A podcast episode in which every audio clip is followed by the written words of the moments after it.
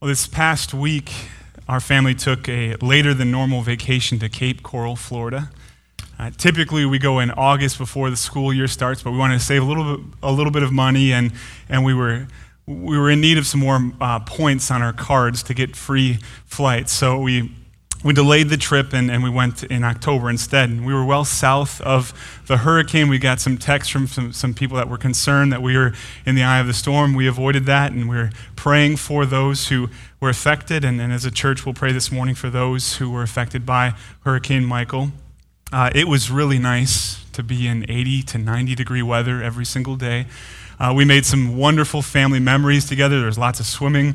We tried fishing in the canals, we caught nothing, uh, and that's typical for, for my boys because I am their fishing guide and, and I often catch nothing.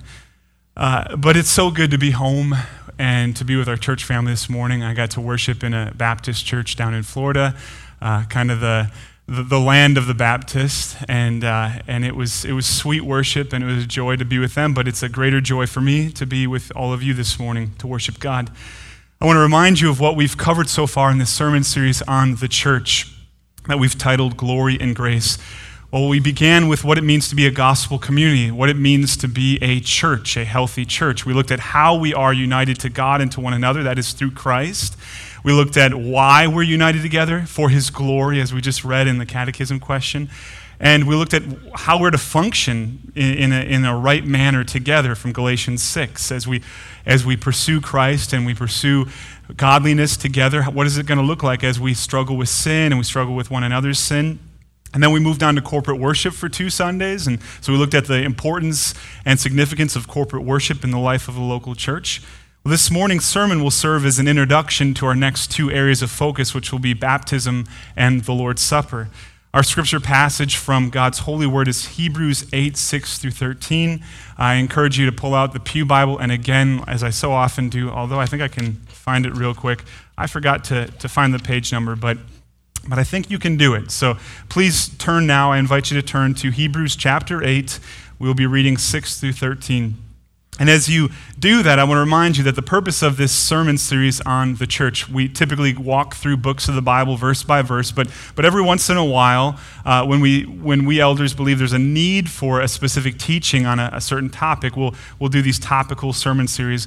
The, the purpose for this series is twofold. First, to provide vision for how we will accomplish the church's mission to glorify God by proclaiming the gospel, making disciples, and treasuring Christ above all. And second, with this series, we want, we want to provide additional teaching on ecclesiology, that is, the, the doctrine of the church and, and important matters that relate to the church, and that would certainly include the Lord's Supper and baptism. And so now, hopefully, you've turned to Hebrews 8. I, I will read from God's holy word, verses 6 through 13. You know, I was going back and forth on whether or not to do this. You stood last Sunday uh, because of the text in Nehemiah, and that's something that I've, I, have i have always wanted us to do more, and so we're going to try it in this series. And, and I'm going to ask you now to stand for the reading of God's word. Hebrews 8, 6 through 13. If you're able, if you're not able, please, uh, please stay seated. But as it is, Christ has obtained a ministry that is as much more excellent than the old as the covenant he mediates is better, since it is enacted on better promises. For if that first covenant had been faultless, there would have been no occasion to look for a second. For he finds fault with them when he says, Behold, the days are coming, declares the Lord, when I will establish a new covenant with the house of Israel and with the house of Judah, not like the covenant that I made with their fathers on the day when I took them by the hand to bring them out of the land of Egypt. For they did not continue in my covenant, and so I showed no concern for them, declares the Lord. For this is the covenant that I will make with those with the house of Israel after those days, declares the Lord. I will put my laws into their minds and write them on their hearts. And I will be their God, and they shall be my people. And they shall not teach each one his neighbor and each one his brother, saying, Know the Lord, for they shall all know me, from the least of them to the greatest. For I will be merciful toward their iniquities, and I will remember their sins no more. In speaking of a new covenant, he makes the first one obsolete and what is becoming obsolete and growing old is ready to vanish away. This is God's word for his people. May we hear it, believe it, and obey it. You may be seated, and we will pray for God's help in these matters. Oh, we praise you, Lord of heaven and earth, for you are Lord over all. What an absolute privilege it is to be your people, to know you, as Hebrews 8 refers to. This glorious reality that though we were wicked, rebellious sinners, so far from you, you sent your Son, the Lord Jesus Christ, to redeem us, to make us your own children, to adopt us, to justify us, not by our works, not because we were pretty or handsome enough, not because we, we sparkled in your eyes, but because you chose to save sinners for your own glory, to use us as vessels of mercy, and now we have the honor, the joy of worshiping you together. Wow.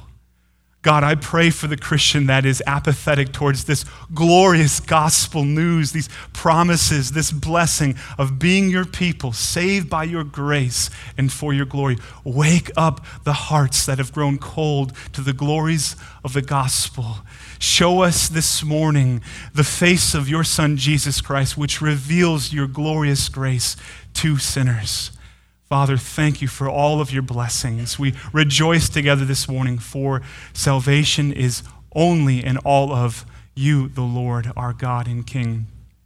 Father, as we do when we gather together, we confess that we have sinned in word, thought, and deed over the past week. We have done things, thought things, and, and and said things that do not honor the name that we bear, the name of Jesus Christ. And please forgive us for our sins. We confess them before you. We recognize that, that we are still this side of heaven imperfect, waiting for glory, being sanctified, and one day we will be glorified. But we rest in this truth of the gospel. We have been justified. You have declared us righteous, not because of what we have done, but because of what your Son has done. And so, again, we confess our sins and we confess that Jesus Christ is our Savior and He made atonement for our sins on the cross. It was your plan, and we rejoice in it this morning. Even as we grieve over our continued sins, we rest in the promise of the gospel that they have been paid for completely by the work of your Son. Father, we give you thanks for all of your blessings, salvation first and foremost, but all of the other wonderful joys that you give to us, your people, because we see them rightly as gifts from your hand to encourage us, to strengthen us, to remind us of your love and your kindness towards your people from children to grandparents to the church, which, which is a spiritual family, to the, the house or the apartment, the car, the job. You are a generous God. Help us to see every good gift that we have as a gift from you, our Father, to encourage our hearts to continue on, even as we, we go through hardship and suffering. And Father, we do pray for our brothers and sisters throughout the world that are experiencing great suffering, for, for the persecuted church that, that is being thrown in, people that are being thrown in prison and, and unable to, to openly and, and, and clearly rejoice in the gospel, have to worship in secret because, because they believe the gospel. We pray for these brothers and sisters throughout the world, whether it's in North Korea or in Somalia or or in other places where, where it's, it's illegal to trust in Christ and to share the gospel. Strengthen their faith. Continue to make them bold in worshiping you and, and sharing the gospel with family, friends, and, and other non believers. Father, we pray for, for the Americans and, and all those who were affected by Hurricane Michael in Florida. We, we ask, Father, that the church would rally around those who are, who are especially hopeless right now outside of Christ, we're all hopeless. But, but those who, are, who have experienced great loss, whether it's the loss of, of a family member, a friend, or property, uh, they, they're especially hopeless right now. And, and in times of hopelessness, the light shines even brighter, the light of the gospel. And so we pray that, that the gospel would go forth in, in the panhandle of Florida and the other areas that were affected by the hurricane. And now, Lord, as we consider your word and we, we look at baptism and the Lord's Supper, we pray that you would give us understanding. We, we want to honor you. We want to think rightly about these things, and, and we need your help. And so we pray for your help in the name of Jesus Christ. Amen. Now, in choosing Hebrews 8, 6 through 13 as the text to introduce baptism and the Lord's Supper, some of you may be thinking that I, I might have got a little bit too much sun while on vacation. After all, I've chosen a passage that doesn't mention baptism or the Lord's Supper once. Instead, the word that's repeated throughout the passage, if you picked up on this as I read it to you, is the word covenant. Covenant is repeated throughout the passage. Now, I admit that I did get a, a little bit too much sun on my shoulders and on my back, uh, which tends to happen uh, when, I, when I go somewhere warm. But I assure you that Hebrews 8, 6 through 13 is, is a very good scripture to serve as an introduction to a series of sermons on baptism and the Lord's Supper, and that's what we'll be getting into. So, this is an introductory sermon. Um, it's, it's, it's heavy on background and in, in, in terms that are going to be used later on in, in future sermons, and we'll be looking at baptism and the Lord's Supper for, for quite a few weeks together in, in the coming weeks. So I don't want you to worry this morning. This is, this is a good passage to be in. And I'll be referencing other passages that do directly speak about baptism and Lord's Supper. Now, before we look at Hebrews 8 and other passages, I want to explain why I believe that there's a real need for these sermons on baptism and the Lord's Supper. It's been my personal as well as my pastoral experience that when it comes to the ordinances, sacraments as some of us know them as, uh, to baptism and the Lord's Supper, many of us evangelical, Bible believing, and if you will go so far, and remember this is a Baptist church, Baptist Christians can be a bit confused about their significance, even uneasy if someone seems to make a big deal about baptism and the Lord's Supper. Many of us don't really understand how baptism and the Lord's Supper fit within discipleship and within the life of the church. We know that we're saved by God's grace alone, through faith alone, in Jesus Christ alone. We've got that clear. We've, we've gotten the solas of the Reformation clear, and we embrace them. We talk about them all the time. We, we use them as, as key discussion pieces when we're sharing the gospel. Uh, while we were packing up the car uh, the, to, to leave the, the house, and it's always a difficult moment when you're you know, putting the stuff back in the car and, driving to the airport, or typically we're driving home and we're preparing for this long drive with multiple children that will get antsy every couple hours. You know, that, that's a difficult moment. While we were doing that, uh, a car pulled up, and we thought they were the people that would be cleaning the house. Well, it turned out to be a, a son and a father who were Jehovah's Witnesses and they came right to right to the cars and they started the conversation. And it seemed like they were a little bit newer at at um, sharing the message of the jehovah's witnesses. And so i just kind of patiently listened. And i went to the solas of the reformation. He said well what do you do with suffering? What do you what do you do with with that?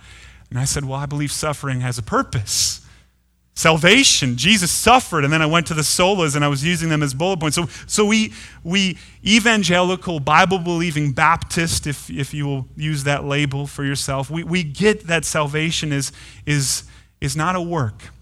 And so, whatever their significance, we believe that, that the ordinances are not salvific. That is, water baptism and the Lord's Supper do not save anyone from the consequence of their sins. We believe that every true Christian is saved by faith in the person and work of Jesus Christ. They're forgiven of their sins. They are justified, reconciled to God and to his people, adopted into God's family, and given eternal life and assured of all the promises of the gospel solely and only because Jesus lived and he died and he was raised from the dead by the Father in the power of the Spirit. Because the, ordinances do not save us, some of us have come to view baptism and the Lord's Supper as, as not very important, as, as optional. Now, some of you know that I strongly dislike the taste of ketchup. I think I've mentioned this in previous sermons. And that I very much like the taste of barbecue sauce whatever, whatever type of barbecue sauce we're talking about. It could be molasses based, it could be vinegar based, it could be spicy barbecue sauce or sweet, or one of my favorites, sweet and spicy barbecue sauce. I love me some barbecue sauce. I put it on chicken, on pork, on beef. I dip my fries in it, and I even dip my fried fish in barbecue sauce. Now, I know, I know that, that most of you are thinking, well, the ingredients in ketchup are are in barbecue sauce. Almost all of the ingredients are in most barbecue sauces, and, and I know that. But here's the thing I think of ketchup as unfinished barbecue sauce. It's like it's, it's halfway there, but it's missing some important ingredients. It needs to be cooked a little bit longer, and, and it need, needs the good stuff. It's missing that. And I, I just don't have a taste for ketchup. People have, have kind of belittled me in some sense, teased me about. I'll take the, the teasing, that's fine. Barbecue sauce is better. Why eat ketchup when you can have barbecue sauce? I share this with you because sadly, I think that some of us have a view of the ordinances that makes them similar to condiments. We think that we can choose them or not choose them in the Christian life, and, and, and all depending on whether or not we have a taste for them. Church, this approach to baptism and the Lord's Supper is not right. Not, not only because it, it, it's just ridiculous, but because just because something doesn't save us doesn't mean that it's unimportant. A view like this of the ordinances is too low, it's too individual, it's too self focused. And most importantly, it's just unbiblical. Baptism and the Lord's Supper are, are about so much more than our own spiritual experiences. Certainly, God uses baptism and the Lord's Supper to strengthen and refresh our individual faith in Christ. But if we think of baptism and the Lord's Supper as something like spiritual condiments that we can put on our Christian life to, to liven us up a little bit, to spiritually add some flavor, well, well, we're missing their significance in discipleship and God's purpose for them in the life of His church. Now, we would never say, at least I don't think any of us would say, that we view baptism and the Lord's Supper like condiments, but, but functionally, this is how some of us see them as optional, as, as if, if we like them, if we need something, you know, go, go to that baptism and Lord's Supper. But God's word teaches us that though they do not save us, they are extremely important. When we read the Bible, there's just no getting around it. Consider Jesus' closing words in the Gospel of Matthew, which we commonly refer to as the Great Commission. And Jesus came and said to them, All authority in heaven and on earth has been given to me. Go therefore and make disciples of all nations, baptizing them in the name of the Father and of the Son and of the Holy Spirit, teaching them to observe all that I have commanded you. And behold, I am with you always to the end of the day uh, of the age.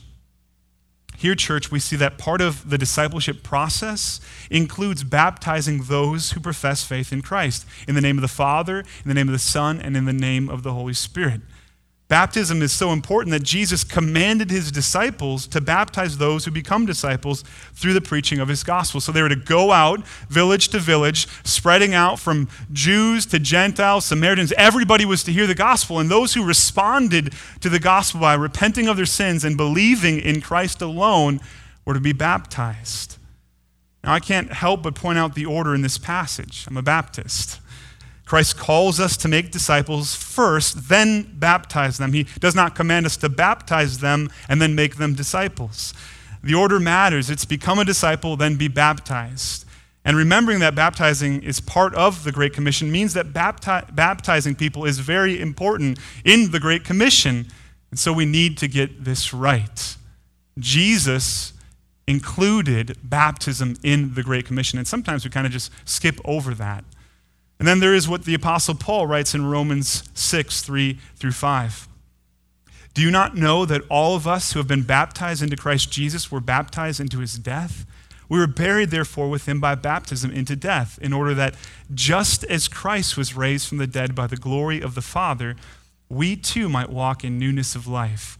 For if we have been united with him in a death like his, we shall certainly be united with him in a resurrection like his. In baptism, God has given us a picture, a sign of our union with Christ. As the 1689 Baptist Confession puts it, baptism is to the party baptized a sign of his fellowship with Christ in his death and resurrection, of his being engrafted into him, of remission of sins, and of giving up into God through Jesus Christ to live and walk in newness of life. Baptism is no little thing. It's a divinely ordained visual aid to show us what God has done in the gospel for sinners. We, church, we Christians, have been united to Christ. And that's what we see in the baptismal waters. The person steps into the water. They, they, they profess to be believers, to be trusting in Christ alone. And then we, we say the words that, that Christ commanded us to say in baptism. We baptize you in the name of the Father, the Son, and the Holy Spirit. And they go under the water. This picture of their, them having died in Christ. And then we raise them from the water. We always raise them from the water. And as, as they're raised, we're given this picture of that, that Christian being resurrected in Christ. Even now, they have new life in Christ. Baptism's a big deal. Then turning our attention to the Lord's Supper, one passage that speaks of its importance that we'll look at again in, in future weeks in the life of Christ Church, the, the importance of the Lord's Supper is 1 Corinthians 11, where Paul writes in verses 23 through 26 For I received from the Lord what I also delivered to you that the Lord Jesus, on the night when he was betrayed, took bread, and when he had given thanks, he broke it and said, This is my body, which is for you. Do this in remembrance of me. In the same way, also, he took the cup after supper, saying, This cup is the new covenant in my blood. Do this as often as you drink it in remembrance of me. For as often as you eat this bread and drink the cup, you proclaim the Lord's death until he comes. So Paul received from the Lord and delivered to the church instructions regarding the Lord's Supper. It's that important that Paul would give them these instructions about the Lord's Supper, the church in Corinth. And these instructions not only contain Jesus' words at the Last Supper, which are recorded for us in the Gospels, they also include teaching about what happens through the Lord's Supper. Wonderful, wonderful teaching. Look at verse 26. It tells us that when we celebrate the Lord's Supper, we are proclaiming the Lord's death until he returns. Part of our mission as a local church is to proclaim the Lord's death, to proclaim the gospel. The Lord's death is part of the gospel. We do this proclaiming in many ways, all with words. We proclaim the gospel on Sunday morning as we, we sing the gospel, as we pray the gospel, as we read God's word, and as God's word is preached. We are gospel centered in our corporate worship. We proclaim it to one another throughout the week because we believe that the gospel is not just for the non Christian, the gospel is also for the Christian. We need to be reminded that we are justified by grace alone, in Christ alone, through faith alone, over and over and over again, because we default into works. We, we think, hey, look at me, I've arrived as a Christian. So we need the gospel, for, so we need to be encouraged by the gospel as Christians. Not only that, we we proclaim the gospel to family members and friends and neighbors and coworkers as we live the life that God has called us to live in whatever field He's called us to live. We're to, to, to open our mouths, to step out of the comfort zone that, that is a, a quiet mouth that never talks about Jesus and tell people that Jesus came and He lived and He died so that sinners could be forgiven and reconciled to God. And so we're proclaiming the gospel in so many different ways. And here in 1 Corinthians 11, we see that another way that we are to proclaim and we'll do this together later on this morning. Another way that we're to proclaim the Lord's death is through the Lord's Supper. As we take the bread and we drink the cup, we're proclaiming the Lord's death. So, one of the important purposes for the Lord's Supper is that God has given it to us as a means to help us proclaim the gospel to one another and to whoever happens to join us on a Sunday morning when we celebrate the Lord's Supper. It's beautiful. God has given this Lord's Supper a important purpose in the life of the church. It's to proclaim. In the Lord's Supper, God has given us this visible reminder, like in baptism, a visible reminder that atonement has been made for our sins, that there's real hope in this life and in the next life, and that hope is the Lord Jesus Christ, his death and his resurrection. Brothers and sisters, we must not view the Lord's Supper as merely optional, because among other things, the Lord's Supper is a God given means to help us proclaim the cross. And that's why we exist to proclaim the gospel, to make much of Christ, to exalt Christ among one another and in the world. We're to celebrate the Lord's Supper regularly. Now, it's been our practice for a long time to do it once a month. Throughout this series, I'm, I'm going to encourage us to consider doing this more than once a month together because there's something important that we're missing if we're not celebrating the, the Lord's Supper regularly. So we'll be looking at, at Scripture and, and considering how often should we be celebrating the Lord's Supper as a church together. The Lord's Supper is a gift to us to help us to see and be reminded of the Lord's death, his sufficient, soul saving, life giving, substitutionary, atoning sacrifice, to help us proclaim it to the world and to one another over and over again. And that's what we're doing when we partake in the bread and the cup, church. So it's no little thing, you see. It's about Jesus dying for sinners and bringing them to God. Baptism and the Lord's Supper are a big deal. And so if the scriptures teach us to have a high view of baptism and the Lord's Supper, and God's word doesn't make baptism and the Lord's Supper optional, we're commanded to baptize, we're commanded to celebrate the Lord's Supper. These are not optional in discipleship and in the life of the church. Then, then why the confusion? Why does that low view that exists among so many evangelical, Bible believing Christians exist? Well, there are many reasons. Bad teaching, which de emphasizes their importance or a lack of teaching altogether, to name two reasons.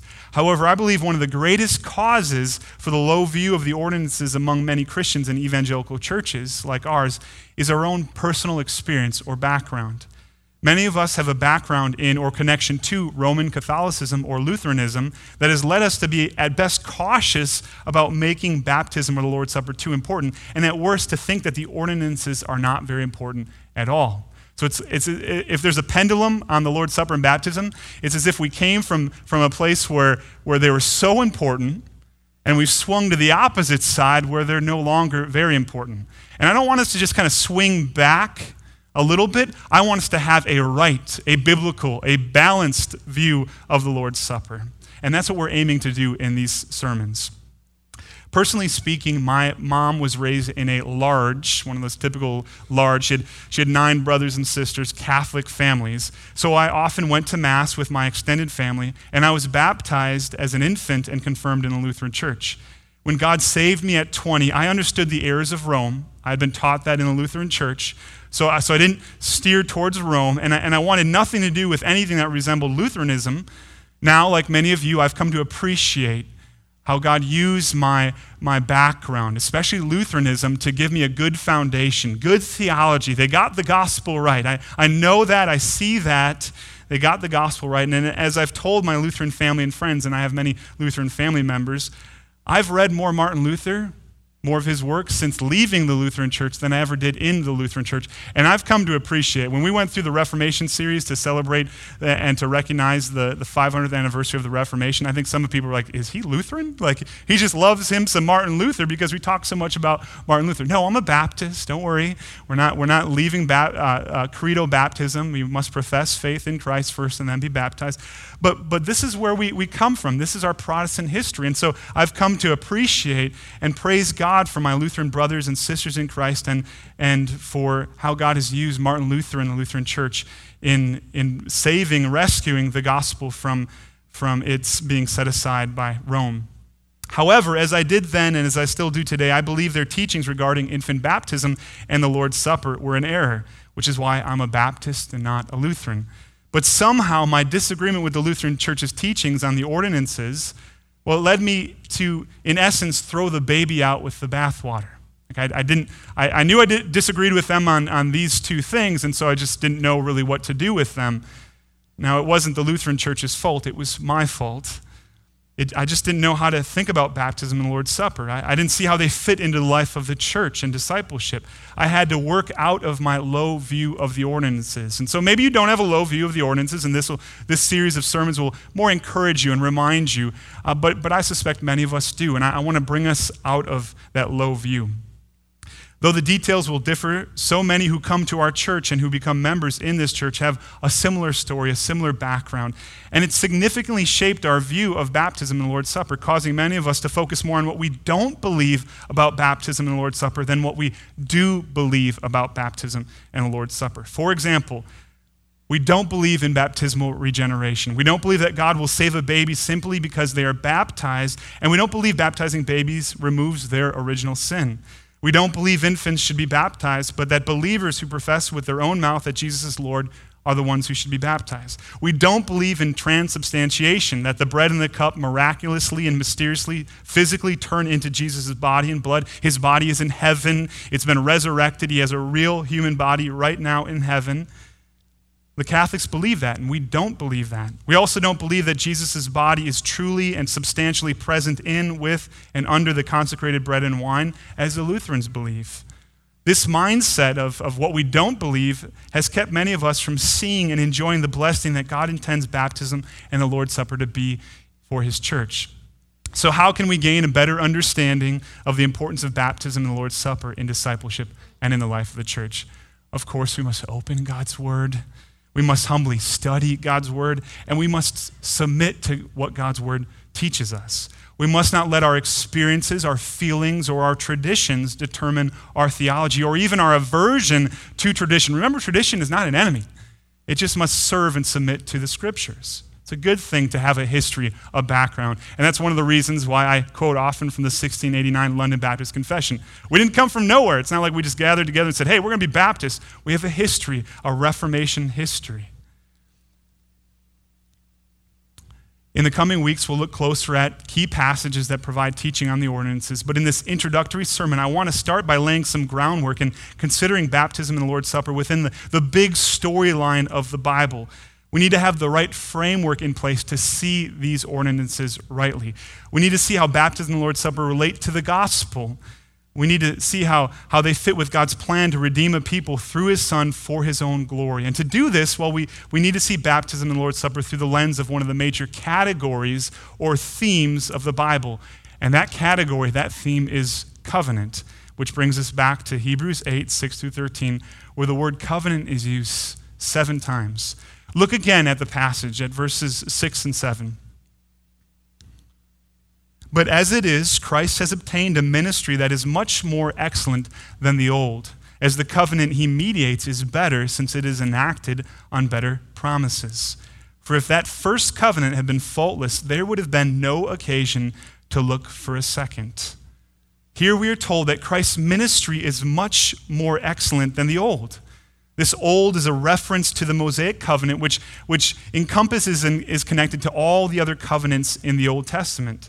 And it's also a connection to the Old Testament priestly ministry. Remember, the priest would serve as a mediator between God and his people. The high priest would make atonement at, on Yom Kippur. One day of the year, he would go into the Holy of Holy Places and he would sprinkle blood onto the tabernacle, on, onto the Ark of the Covenant. And, and this whole system, right here in Hebrews 8, we're, we're told, is, is not as good as this new covenant that Christ has brought. And the reason that the new covenant that Jesus mediates is better is that it was enacted, that is put into law by God on the basis of better promises. These better promises are given to us in verses 8 through 12, which, which are actually a quote from Jeremiah 31, 31 through 34.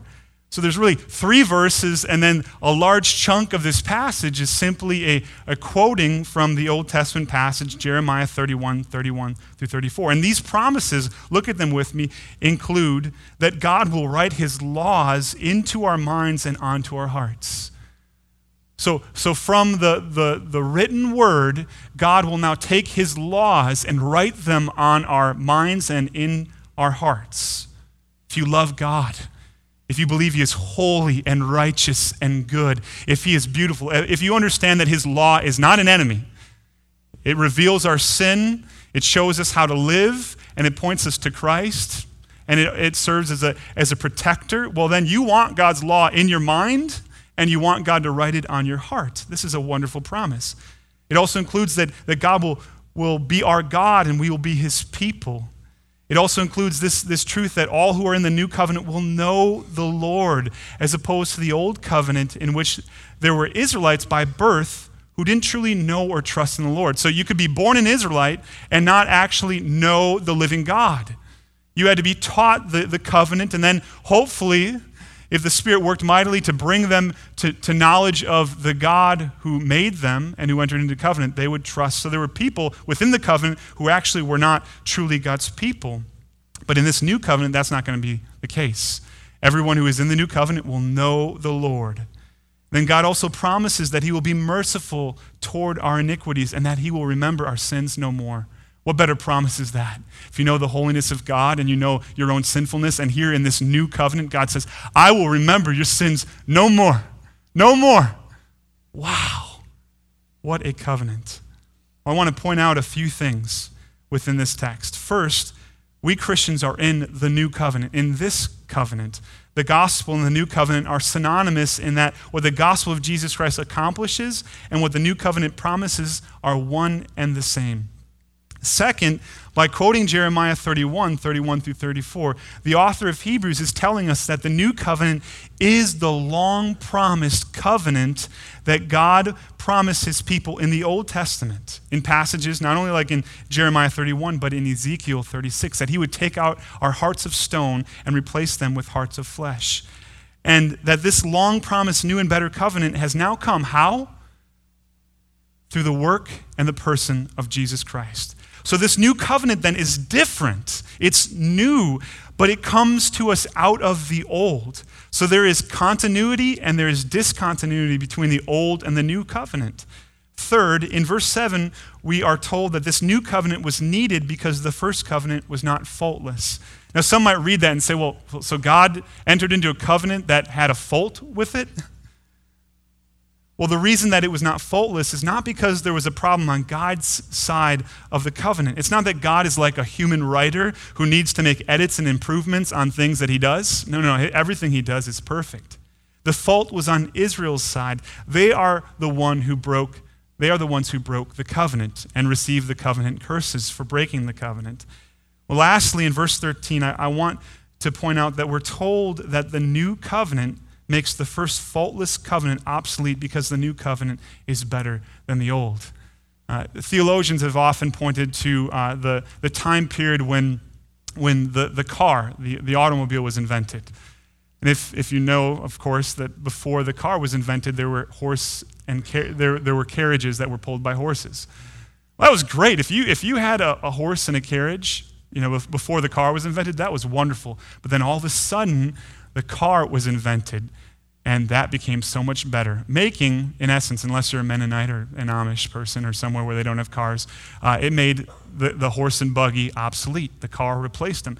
This is what we have in the new covenant a better, a greater covenant. And it's in Christ that we have been given this covenant. But what is a covenant? I've said the word a lot, I've talked about it, I've referenced it. What is a covenant? In the Bible, a covenant is far more than a contract or a promise, it's a bond that forms a relationship. Think of the covenant of marriage. When a man and a woman say, I do to one another, committing to love one another till death do them part, care for one another, remain faithful to one another. And if they are Christians, they commit to glorifying God to together through that marriage. And, and, that's so much more than a contract. So sometimes people think covenant contract. I entered into a con. No, no, no. A covenant in biblical terms is so much more than a contract.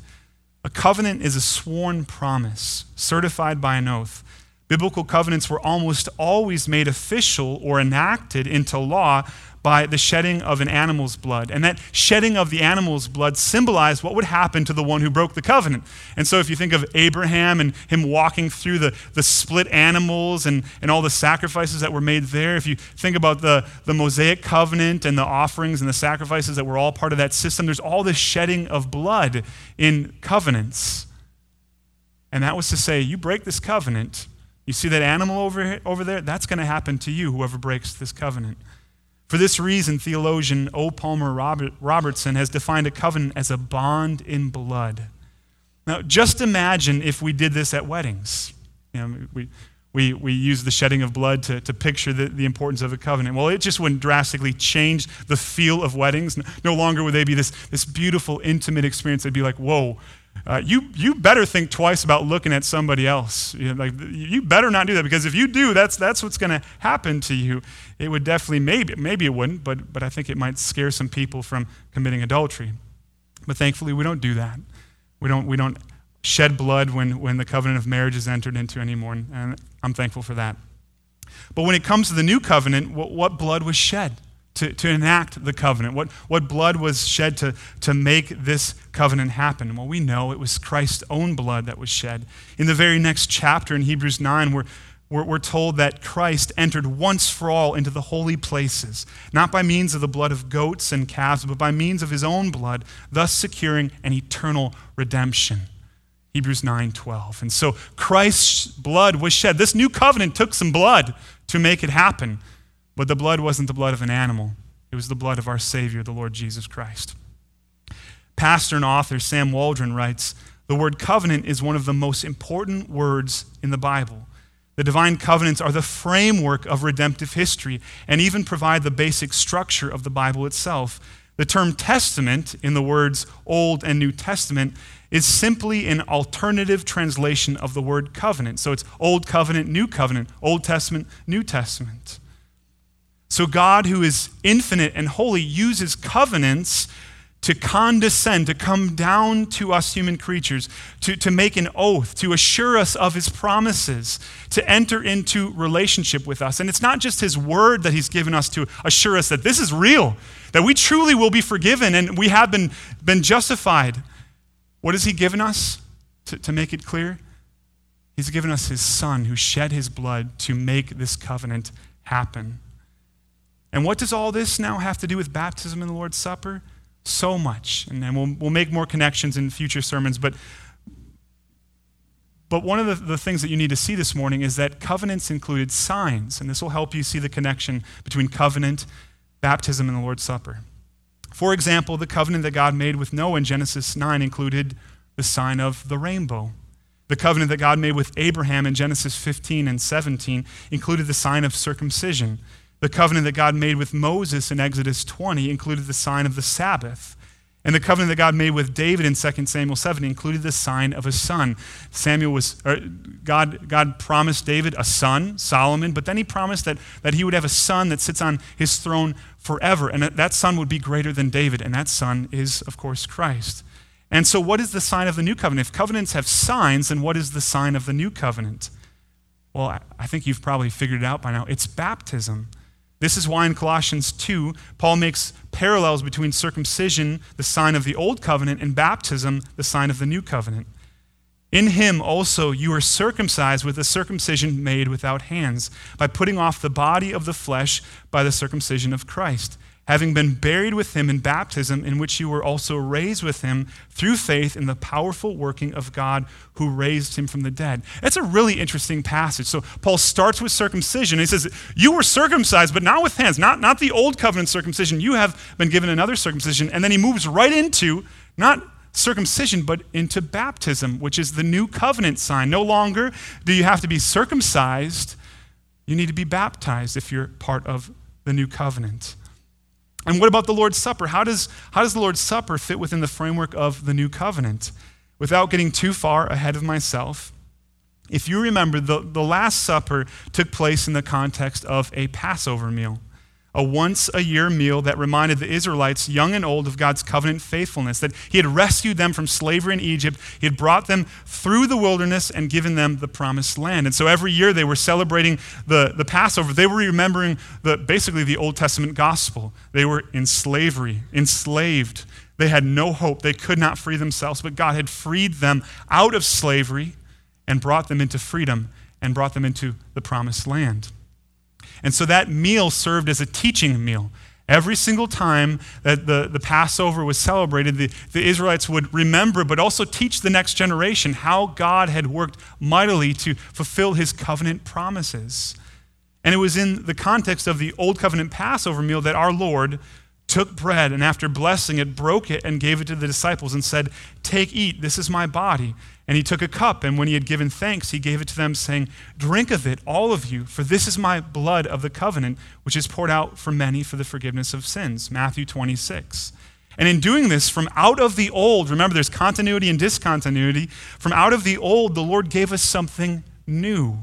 He gave us this new covenant meal, a, new covenant meal that we're to celebrate together more than once a year, often and a meal that proclaims Christ's sin atoning death until he returns. It's amazing, these connections, how, how Scripture fits together. It's not as though God said, you know what, my people kind of smell, and, and they should shower at, least once in their lifetime, so I'm going to tell them to be baptized. And then all of a sudden later on, he, he made these connections and, and, and, and fit, fit the Scriptures together to fit that. All along, God had a plan and a purpose, and, and baptism was part of that and the symbolism and the, perp- the importance of baptism in the life of the church and in our discipleship is key. Same thing with the Lord's Supper. It's not like, oh, yeah, by coincidence, Jesus is going to celebrate the first Lord's Supper in the context of the Passover meal. No, no, this was all purposeful, these connections, these themes, and they fit together in the context of covenant. Baptism and the Lord's Supper did not exist in their current form in the Old Covenant. They, they came into existence with the New Covenant. Abraham was not baptized in water like we are, and Moses did not celebrate the Lord's Supper. They are New Covenant ordinances that serve important New Covenant purposes. Can you imagine someone telling Noah while he gazed up at the rainbow with awe and wonder that that, that rainbow was no big deal? And just somebody walking by Noah? no. You keep on looking at the rainbow every time you see a rainbow. Big deal. Get over it. Bunch of colors. Big deal. Noah would have said, You fool. You know what that rainbow is? That's, that's a sign to me and to all of creation that God will never, never again destroy us by flood, judge us by flood. Look at that rainbow again. That's a sign given to us from God. Can you imagine someone telling Moses that circumcision is no big deal, that it's optional? Within the covenant that he lived under, it wasn't. And he, he almost died because he thought he had time. He could, he could kind of wait on the whole circumcision deal. No way. Somebody would have said, Moses, don't worry about circumcision. Stop telling. No, he said, Do you understand the God that you're talking about and what circumcision symbolizes? It means that we are part of the covenant. Don't tell me it's not important, circumcision. No way. Can you imagine someone telling the third century BC Israelite that the Passover meal was, was really just another meal? No big deal. No way. They tell you that you just don't get it, that, that you're missing the way that God has worked in history for his people. Well, just as the rainbow reminds us of God's promise to never destroy the earth by flood again, circumcision, uh, circumcision separated God's people in the old covenant, and the Passover was not just another meal for the Israelite, well, in the new covenant, baptism and the Lord's Supper serve equally important purposes. Equally important purposes. Church, this is why I believe a right understanding of the ordinances starts with an understanding of covenant and the new covenant. And with this in place, as, as we look at other passages that directly address baptism and Lord's Supper in the coming weeks, we will see more of the, the richness the blessing of baptism and the Lord's Supper. I want us to reclaim more of the awe and the wonder. Yes, bapti- baptism and the Lord's Supper will not save us from our sins, but we're commanded to do these ordinances. And God wouldn't give us something to do just to, to go through the motions, to check off a box. There's richness, there's blessing, there's joy, there's truth here for us, church. And I'm really looking forward to digging into baptism and Lord's Supper, seeing how, how they fit in the life of the church and in our own discipleship in the coming weeks. So let's pray, and then we'll celebrate the Lord's Supper together. Oh God in heaven, I pray that you would help us to, to see and to savor all that you have for us in Christ. That we would better understand as a church and as individual Christians the, the important role that baptism and the Lord's Supper play in our own discipleship and in the life of the local church.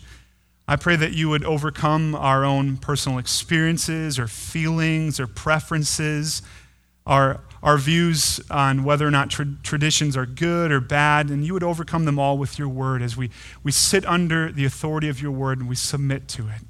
Father, I know that, that there may likely be people that are wrestling back and forth with the Lord's Supper and baptism as we enter into these, these sermons and we consider their, their role in the life of the church. I pray that you would, you would show them your grace, that, that they would be patient with you as they work through things that maybe they haven't really addressed or thought through clearly for, for quite some time. And that as we address these matters, and we, we, do the, we do this not so that there would be greater division in the church, but greater unity among us, greater joy as we baptize people who profess faith in Christ in the coming weeks and months and years and decades until the Lord returns. And we celebrate the Lord's Supper regularly together, and we, we find all the riches in it. We are going to have greater joy in Christ together. And so I, I pray that you'd use this series for that end to increase our awe and wonder over the gospel and to unify us as a church so that we be closer and more and more amazed by your grace in Christ. We pray these things in Jesus' name. Amen.